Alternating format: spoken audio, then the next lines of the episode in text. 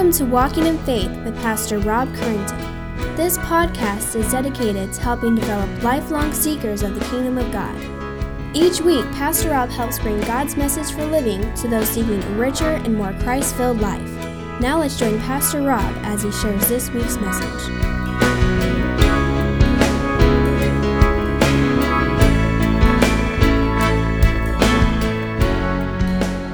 What a great God we serve. I pray that becomes clear and clearer. Thank you each and every day. Yeah, shout it out. Let us know. Bible says, "Let the redeemed of the Lord say so." David, a man after God's own heart. The title of this message is a fitting end as we come to the end of our study in David. First Chronicles chapter 29 larger than life. Have you ever met someone who was larger than life? Someone who had an aura of greatness. There was just something about him. It's just, it seems like every tailing of their life or things of their life seem to be bigger. They walk in and the whole room becomes theirs. There are some characters that are larger than life, and I, I think of folklore, you know, folk tales. I think of people like Paul Bunyan. You see him here on the screen. He was a large man whose exploits revolved around the tall tales of his superhuman strength, always accompanied by Big Babe, the blue ox. Or one of my favorites was Pecos Bill. He was a cowboy who would use a rattlesnake named Shake as a lasso and another Shake as a little whip. And his horse was called the Widowmaker, and she was named because no other man could ride him and live. And dynamite was said to be his favorite food, and on one of his adventures, he actually managed to lasso a twister and he was able to ride it. Or maybe even John Henry, who worked on the railroad driving strakes into the ground, who died in victory with his hammer in his hand, racing a steam engine in a contest to see who was faster. Then there are real people who seem larger than life, like Michael Jordan, who carried the Chicago Bulls to six championships and set the standard for basketball stardom, or General Patton, who led his men into battle, earning their respect and striking fear into their enemy. Of course, my favorite is Chuck Norris. Chuck Norris, who counted to infinity twice. Once, who roundhouse kicked someone so hard that his foot broke the speed of light. Chuck Norris, the only man who can sneeze with his eyes open, and who can eat just one Lay's potato chip. The only one known to ever defeat a brick wall in a game of tennis. Throughout history, there have been many people that have been larger than life. Obviously, that's in jest. But they've been larger than life in their personalities, in their courage, in their actions, and their influence. Many times we can think of biblical characters sometimes in this same way as if they're fictional. We read of their adventures and exploits, and we consider them myths or legends or folklore. However, the men and women in the Bible that you and I study and read about are as real as you and I. They lived real lives. They felt real fear. They suffered real pain and experienced real joy. They're just like you and I. And you and I must be careful as we read about the life of David as we have these last six, seven weeks, that we do not think of him as something greater than just a regular man. The Reverend John Schultz writes that David appears to us in Scripture as a man greater than life. From his very youth, he showed himself a fearless hero, killing a bear and a lion, as well as the giant Goliath. As a poet and musician, he takes the place in history as unequaled next to Shakespeare and Bach, or maybe even topping them. In his fellowship with God of Israel, he is still one of the most shining examples next to Moses and Daniel. His vision and zeal for God's glory laid the foundation of Israel as a kingdom of priests, which guaranteed its existence to the present day. Israel may not live up to its high calling, but the foundation of Judaism still exists, and Christianity is solidly built upon that. He was a brilliant strategist. He was both a supreme commander of the army and king of a nation. But this shining picture is offset by the deepest and darkest shadows that ever marred a human life. His sin almost speaks as loud as his righteousness. If it were not for his genuine repentance, David would have gone down in his history as one of man's most depraved characters. But his penitence turned his life into a monument of God's grace, and we read that last week. In many respects, this great man, this David, remains an enigma. The fact that God qualifies him as a man after God's own heart remains a mystery to us. But it also is encouragement for all who, like David, approach the throne of grace with confidence so that we may receive mercy and find grace to help in our time of need. For you and I are many times like David, and that's the encouragement that we wanted. Scripture tells us that these things are written to be examples for us. In our first message in this series, as a matter of review, we learned that David served God in his generation, as we see here. In Acts 13 36, it says, So David, after he had served the purpose of God in his own generation, fell asleep and was laid with his fathers. This is a, a great testimony. He served God in his own generation. We talked about how great it would be if that was on you and I's tombstone. That we served God, not our own agenda, not accomplished great things for mankind, but we served God, even in the most littlest of things. Yes, David was far from perfect. He suffered depression, he suffered rejection and frustration, fear, and even despair. Yet, Scripture tells us that David was a man of faith that served God purposes in his own generation. He had both great successes and drastic failures. We had saw that David had struck down his ten thousands, that he had success in all his undertakings, that the Lord was with David and that all Israel and Judah loved him. That David made a name for himself that was great. And that the Lord gave victory to David wherever he went. But yet, we saw through his life that he had great failures, like you and I. His mishandling of the Ark of the Covenant cost a young man his life. He took Uriah's wife and had him killed when he failed to cover up his sin. His ineffective control over his sons led to multiple disasters, including rebellions and deaths. His pride led to the death of 70,000 men near the end of his life. Yet in Psalms 139, David understood that he was fearfully and wonderfully made, that his soul knows it well, that his frame was not hidden from God when it was made in secret that your eyes, he speaks of God, saw my unformed substance, and in your book were written, every one of them, the days that were formed for me, when yet there was none of them. He realized that he was created for God's purposes. David was God's man for that time to accomplish God's purposes, to unite the tribes of Israel into one strong nation. Scripture tells us that David administered justice and equity to all his people. He served God in his generation, chosen by God for a special purpose. But he was also, we saw, he was a man after God's own heart. Paul says, and when God had removed King Saul, that he raised up David to be their king. He said, I have found in David, the son of Jesse, a man after my own heart who will do all my will. God found in David something special, something extraordinary that separated him from the others.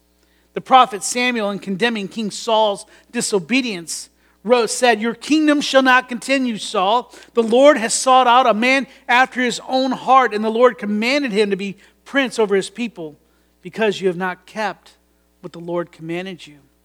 And we had saw that the shining example of one who's a man after God's own heart is one who submits to God's will, submits to God's word, who is obedient. And we asked the question, what does it mean to be a man after God's own heart? And we saw that it wasn't to be blameless, it wasn't to be uh, sinless. We see David was neither, but we do see how someone responded to their sin and failure. Dr. R.C. Sproul comments that in the Psalms we see the heart of a penitent sinner unveiled. And in that, I think we see most clearly the greatness of David, he writes. He says, if you read Psalm 51 and you read it carefully and thoughtfully, that it will reveal more than anything else in the history of David why David was called a man after God's own heart, because it reveals the broken heart of a sinful man who sees sin clearly. Let me ask, in those times of your failure, Does your prayer grow out? Does your cry go out? Wash me, purge me. Let me hear joy and gladness. Hide your face not from my sin, or blot out, or blot out all my iniquities. Create in me a clean heart. Renew a right spirit within me. These were the words and the spirit of David. Not that he was perfect, but in his sin, he knew who to go to. He realized that God loves a heart that's broken and contrite. For he says the sacrifices of God are a broken spirit, a broken and contrite heart. O God, you will not despise.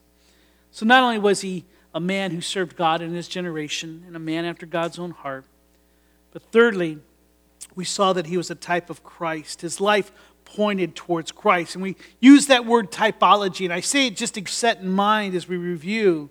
It's that biblical interpretation, it's a method whereby an element found in the Old Testament is seen to prefigure one found in the New Testament. There's a type and an antitype. And in Scripture, David is the type and Jesus is the antitype. In other words, David's life pointed towards Christ. And as we move quickly through the, some of the highlights of David's life, we had pointed out how David accomplished those three things.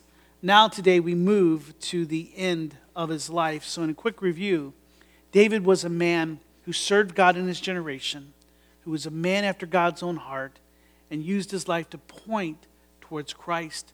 And as we looked at those three things, we ourselves said, This is how our life ought to be.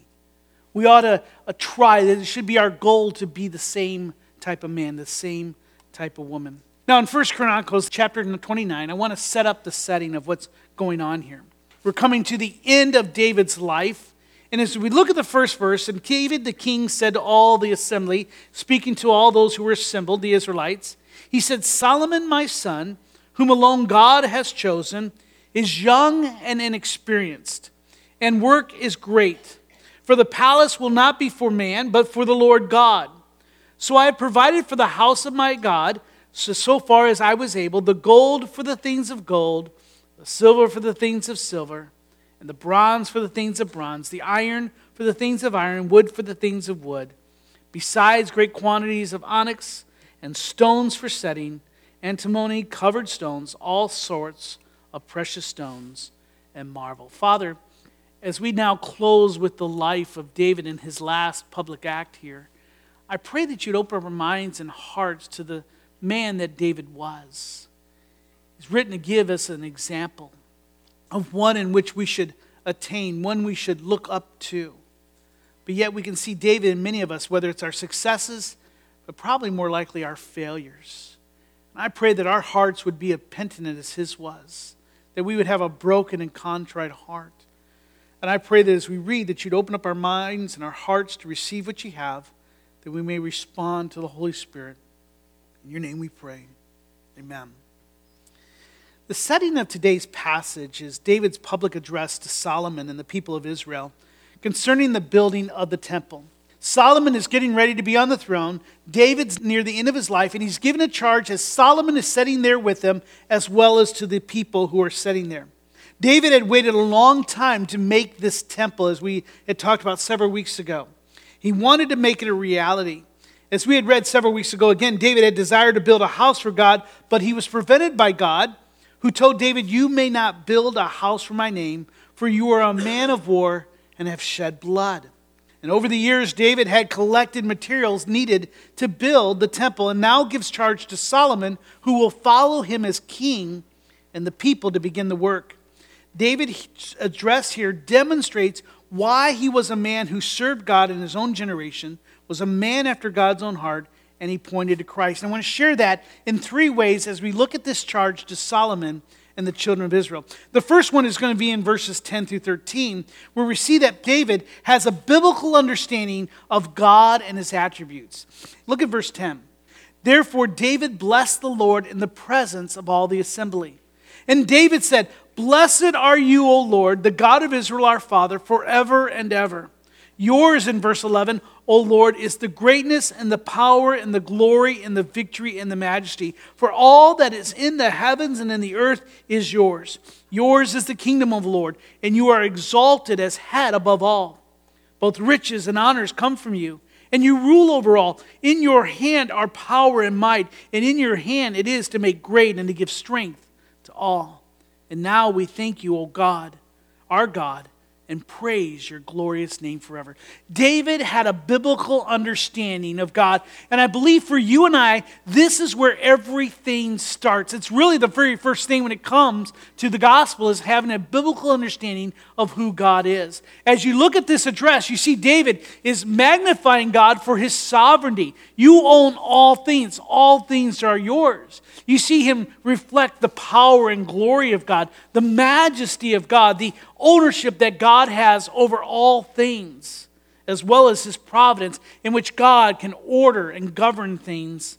And then in God's wisdom, is that all of these things God does in his own wisdom.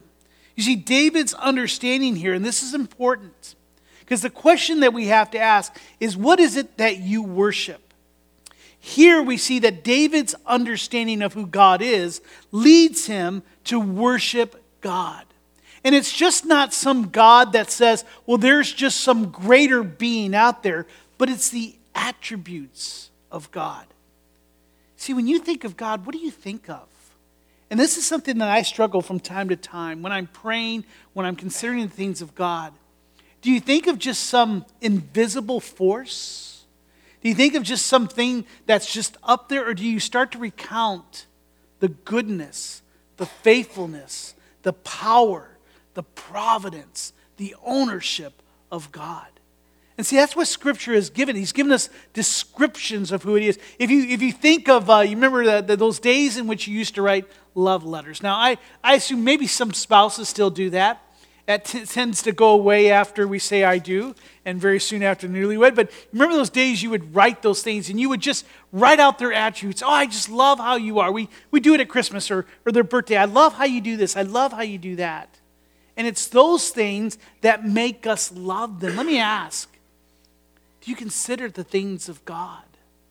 Do you pray the things of God? In those times when your life is dark and when things are, are so far away, do you consider the attributes of God? Does it lead you to worship? For some, it leads them to curse God. It leads some to accuse God. Remember Job's wife just curse God and die. Whereas Job wanted to think and dwell on the attributes of God. See, David's understanding of God's attributes leads him to worship. For he says, And now we thank you, our God, and we play, praise your glorious name. He accepts who God is and he recognizes the goodness of God. And I think the challenge here for many of us is I don't think you and I always accept who God is. We want to question the goodness or the faithfulness or the promises of God. We want to accuse him of not being good, or we want to challenge his ownership and providence over life. He doesn't see God as a cruel despot or a dictator or unfair master. But I'm afraid many who profess Christ sometimes see God in that way. I want to challenge you this morning how do you see God? And does it cause you to worship? Do you see and acknowledge the attributes of God? If you were to sit and talk to someone and they would say, Why do you believe in God? What would you answer? Would you start giving them all the biblical scriptures? Would you just talk about the attributes of God and why you love Him? Would you talk about how the attributes of God are shown in your life? Does knowing God and His attributes lead you to worship Him? Or does it lead you to doubt Him or to curse Him? Do you still struggle with who God is. David sitting here near the end of his life as he's given a charge to Solomon, who's ready to take the throne, and to the people. He reminds them of the attributes of God. And I would challenge you this morning would you accept those? Do you know those? Do you dwell on those? Do you give thanks to God for those attributes? The second thing we see here is not only a biblical understanding of God and his attributes, but we see also that he has a biblical understanding of man's place in view of God. Again, very central to the gospel. This is the gospel is, is God and then man. And here we see in David's address here, it's very much the same way. Look at verse 14. For David says, But who am I? First, he talks about the attributes of God, but then he says, But who am I? And what is my people, speaking of the children of Israel that are listening to him, that we should be thus able to offer willingly? For all things come from you, and of your own have we given you. For we are strangers before you and sojourners, as all our fathers were. Our days on earth are like shadow, and there is no abiding. Look at verse 16. O Lord our God, all this abundance that we have provided for building you a house from your holy name comes from your hand and is all your own. How does David have a biblical understanding of man? He understands that everything that they have come, comes from God. Here are the people, they're, they're bringing their offerings, they're about to bring their gifts so they can give to the temple, so they can build this magnificent house for God. But he brings them back and says, wait a second. Everything that you're about to give to God is from God. As we took this morning when we talk about our offering, offering is part of our worship. And when we give God, we're giving actually back to God. We're not giving Him of our own, we're giving what He's given us. David understood that everything comes from God. Paul would ask the church of Corinth thousands of years later, he says, What do you have that you did not receive? And if then you received it, why do you boast if you did not receive it? Let me ask you, in what ways today are you priding yourself in your intellect, in your industriousness, in the way in which you provide for yourself? That's not the case. It may not matter whose name is on the check that you get each and every other week for your salary or for your employment, we have to remember that all that still comes from a loving, good God. And I would challenge you this this is a little bit extra. If you find yourself uh, angry or complaining about what you earn, you must be careful because you could find yourself arguing and complaining against a good God who has given that to you. So we must be very, very careful.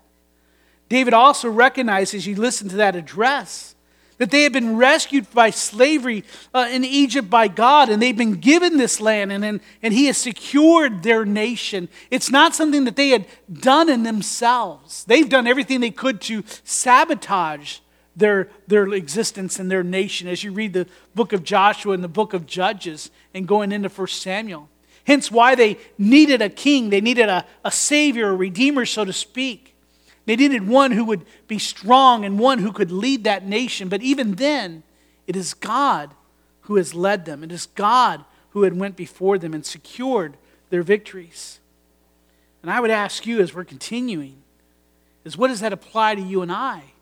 Well, very simple. As we look at the gospel, do you and I recognize that we've been rescued from the slavery of sin and the power and the curse of death. In the same way, you and I stand in this thing and we, we say, Well, look at me, I'm a good person. We, we look at others and say, Well, you're a good person. We're, we're very much a culture of affirming others in their mediocrity. We're really good at affirming others in their sin. We have this thing in which we're not allowed to tell anyone you are wrong. The way that you're thinking is wrong. Your worldview is wrong. Your logic leads to illogic. Why? Because we're fallen.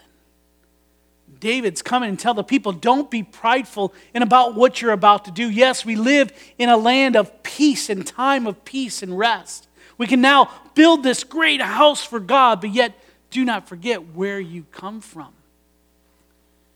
As we come to communion earlier this morning, that's why we talk about remembering who we come. We come to this table is actually a time of submission it's a time of humbleness in which we realize that we do not stand before God of our own doing or because of our own good works.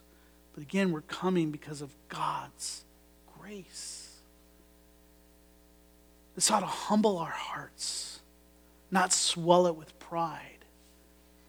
David had a biblical understanding of man's place in the world.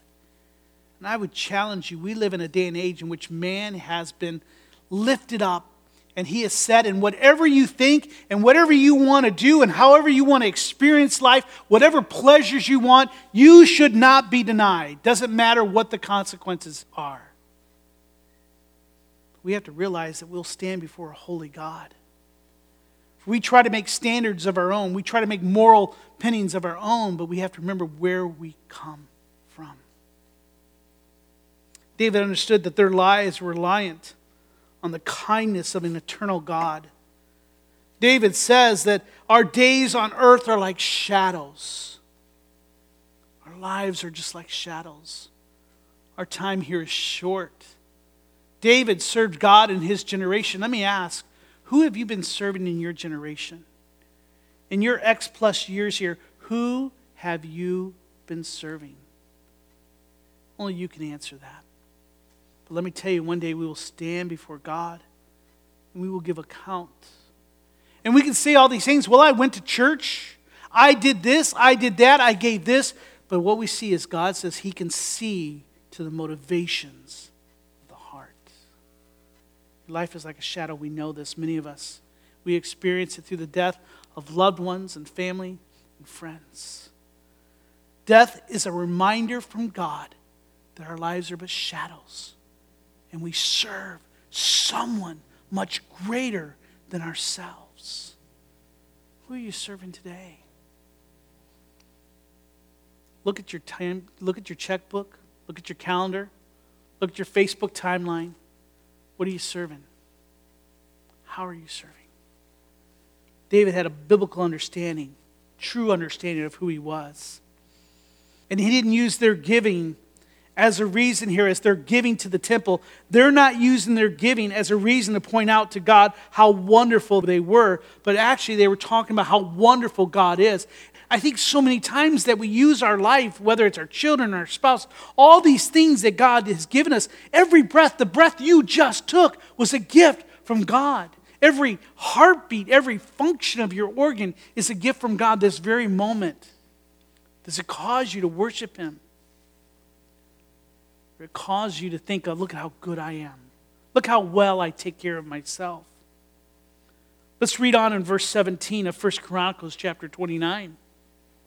For David goes, I know, my God, that you test the hearts. God tests the heart and have pleasure in uprightness. In the uprightness of my heart, I have freely offered all these things, and now I have seen your people who are present here offering freely and joyously to you. Well, we have to realize that opportunities for giving to God are tests of the character of a believer's devotion to the Lord. When you give, it's testing your devotion to the Lord. In what way do you give? He calls us to give sacrificially, He calls us to give cheerfully and generously. These are examples or a test of your devotion to God. And I'm not speaking just of your finances, I'm speaking of your whole life.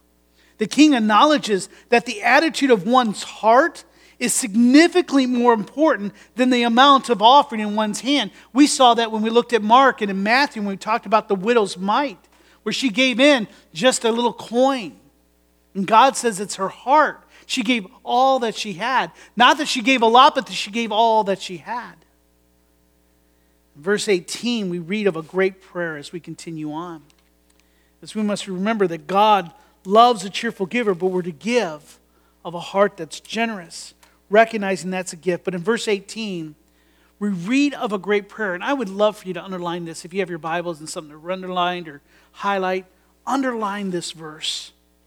O Lord, the God of Abraham, Isaac, and Israel, our fathers, keep forever such purpose and thoughts in the hearts of your people. Underline that phrase, and then the next, and direct their hearts towards you. Here is a man who has served God in his generation.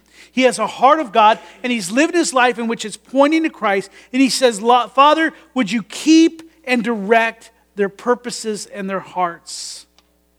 As spouses and parents, as employees and employers, as friends and co workers, that should be our prayer to keep and direct our hearts towards God. What's your legacy? Will your children continue to follow God? Have you lived a life in such a way? Has your prayer been such that you're praying, Father, keep their purposes, direct their hearts towards you? Is that your prayer for yourself? For you and I realized last week that Satan is always looking to paralyze the Christian. He wants to destroy your character and draw you away from God.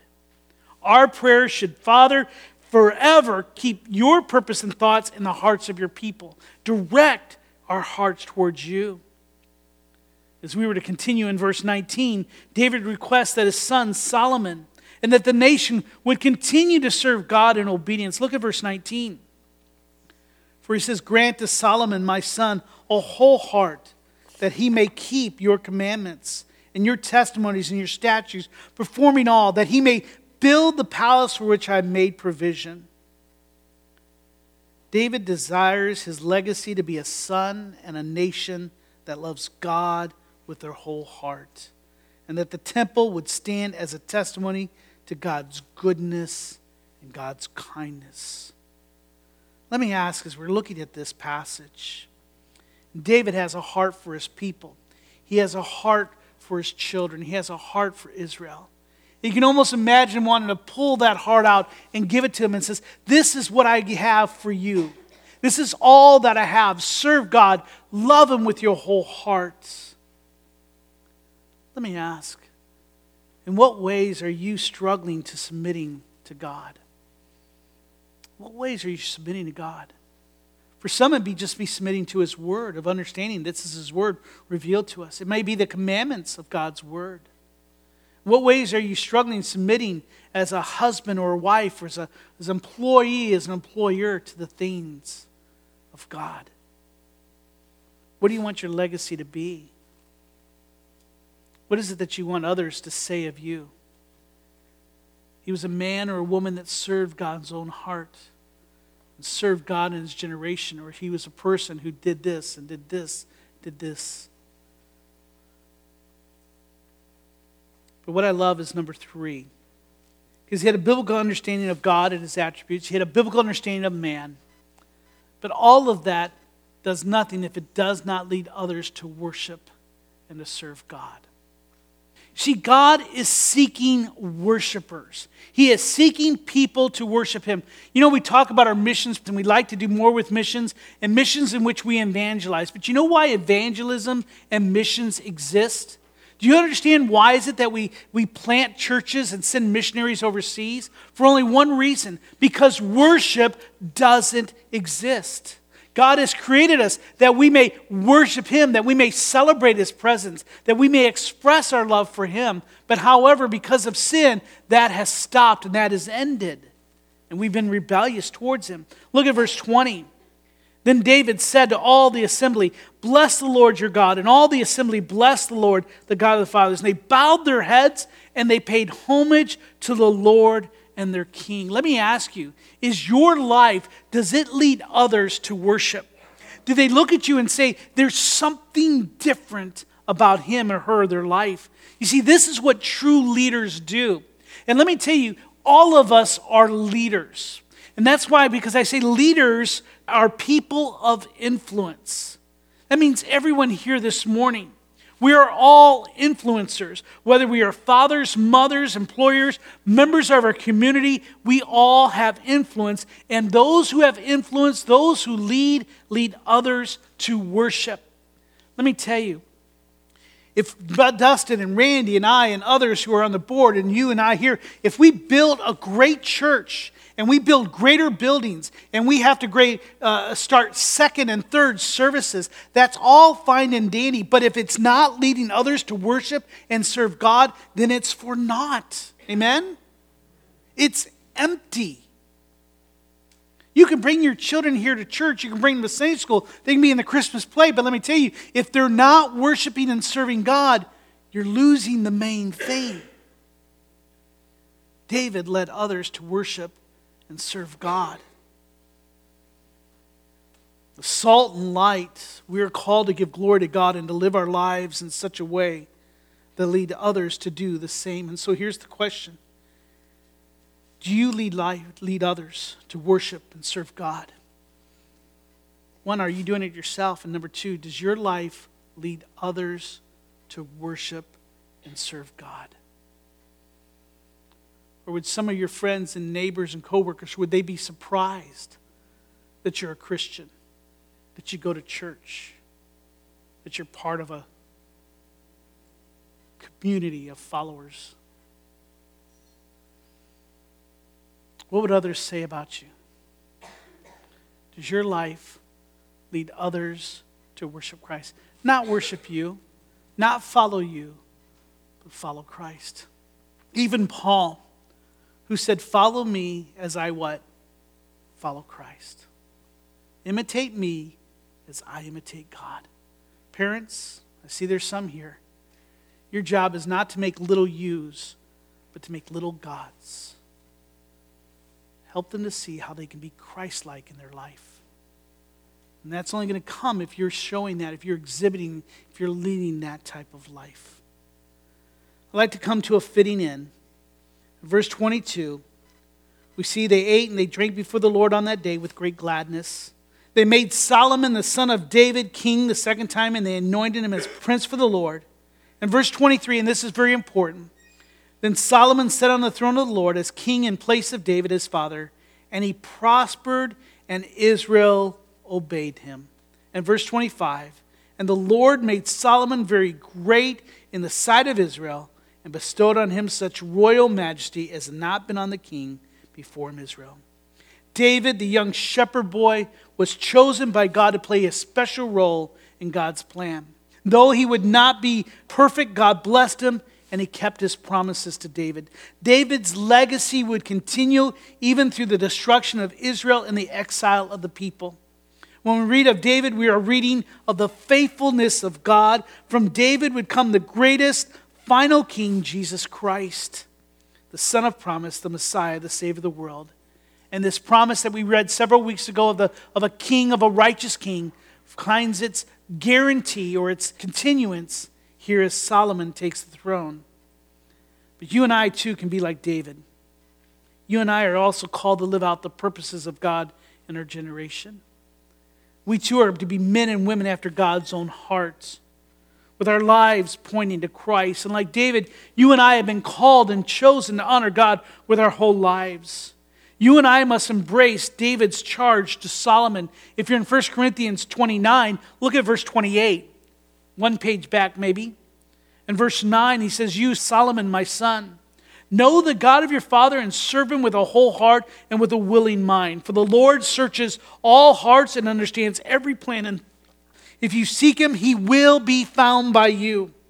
But if you forsake him, he will cast you off forever. Be careful now, for the Lord has chosen you to build a house for the sanctuary. Be strong and do it. As we read through this life of David and maybe through many other biblical characters, you may feel that there's no way that you can be like a David or a Daniel or a Joseph or an Abraham.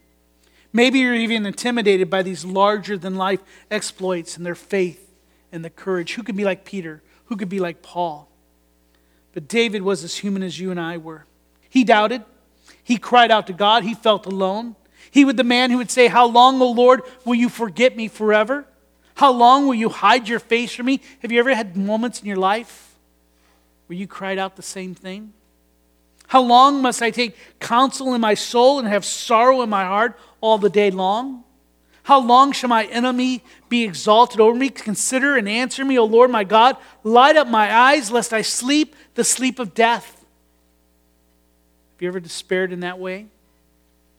David would cry out, My God, my God, why have you forsaken me? I cry out to you, but you do not answer. By night I find no rest. But David was also a man who would write, The Lord is my shepherd, I shall not want. He makes me lay down in green pasture, and He leads me beside still waters. He restores my soul and leads me in paths of righteousness.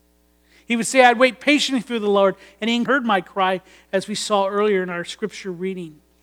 Blessed is the man who makes the Lord his trust. As we end here this morning, we end with the life of David. You too are called to serve God in your generation. You're called to a life of obedience and a heart of submission, for that's what God looks for. And we're to point our lives and let it be one who leads others to worship, just as Christ did these things.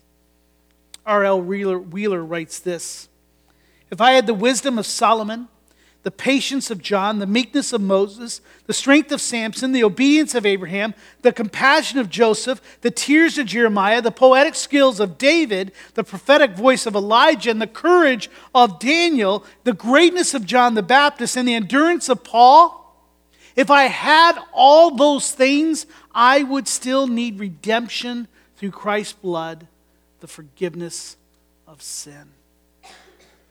I pray that this morning that you stand in the redemption that's found in Christ. Only then can we be a man after God's own heart. Let me give you this encouragement. For Paul writes, since we are surrounded by so great a cloud of witnesses, let us also lay aside every weight and sin. Those things that keep you from doing the things that God has called you to do, that cling so closely, and let us run with endurance the race that is set before us looking to Jesus, the founder and perfecter of our faith, who for the joy that was set before him endured the cross, despising the shame, and seated at the right hand of the throne of God. Would you take a moment this morning to pause, to consider, to pray, and to respond? Father, how can I be a man like David? Every head bowed and every eye closed, would you take a moment to pause, to consider, to pray, and to respond? Do you have a biblical understanding of God? Do you have a biblical understanding of man? And does your life lead others to worship? Father, we come before you and we thank you for David and, and the words about him. They are set up as an example for us, as an encouragement for those of us who desire to follow you. We thank you for your son, who is the true hero of the story. Lord, may our lives be such in which we understand who God is that we understand who we are. And Lord, I pray that as we come to worship you, that it would lead others to worship you as well. That they may come to know Jesus Christ, the Son of David, the one who David pointed towards, the Redeemer of all man. Father, I pray that you would just be with our hearts. Strengthen us as we walk from here. Father, we pray for our shut ins, those who are not able to be here. We pray that you would encourage them and lift them up. Father, I pray that you would just be with many of us this morning who may come with a heavy heart, may we find peace and rest in your word. We pray this in Christ's name. We hope you have enjoyed this week's Walking in Faith podcast. We encourage you to share this podcast with others in order to help spread God's message to all those in need. If you have any questions or comments, we would love to hear from you. Email us at walkinginfaith at orangevilla.org. You can help us spread this podcast by writing a review at iTunes, and don't forget to visit us online at orangevilla.org. There you will find more information about our ministry, as well as share your thoughts, submit prayer requests, and find out how you can help others to grow in God's love. Until next week, may God bless you in everything you do.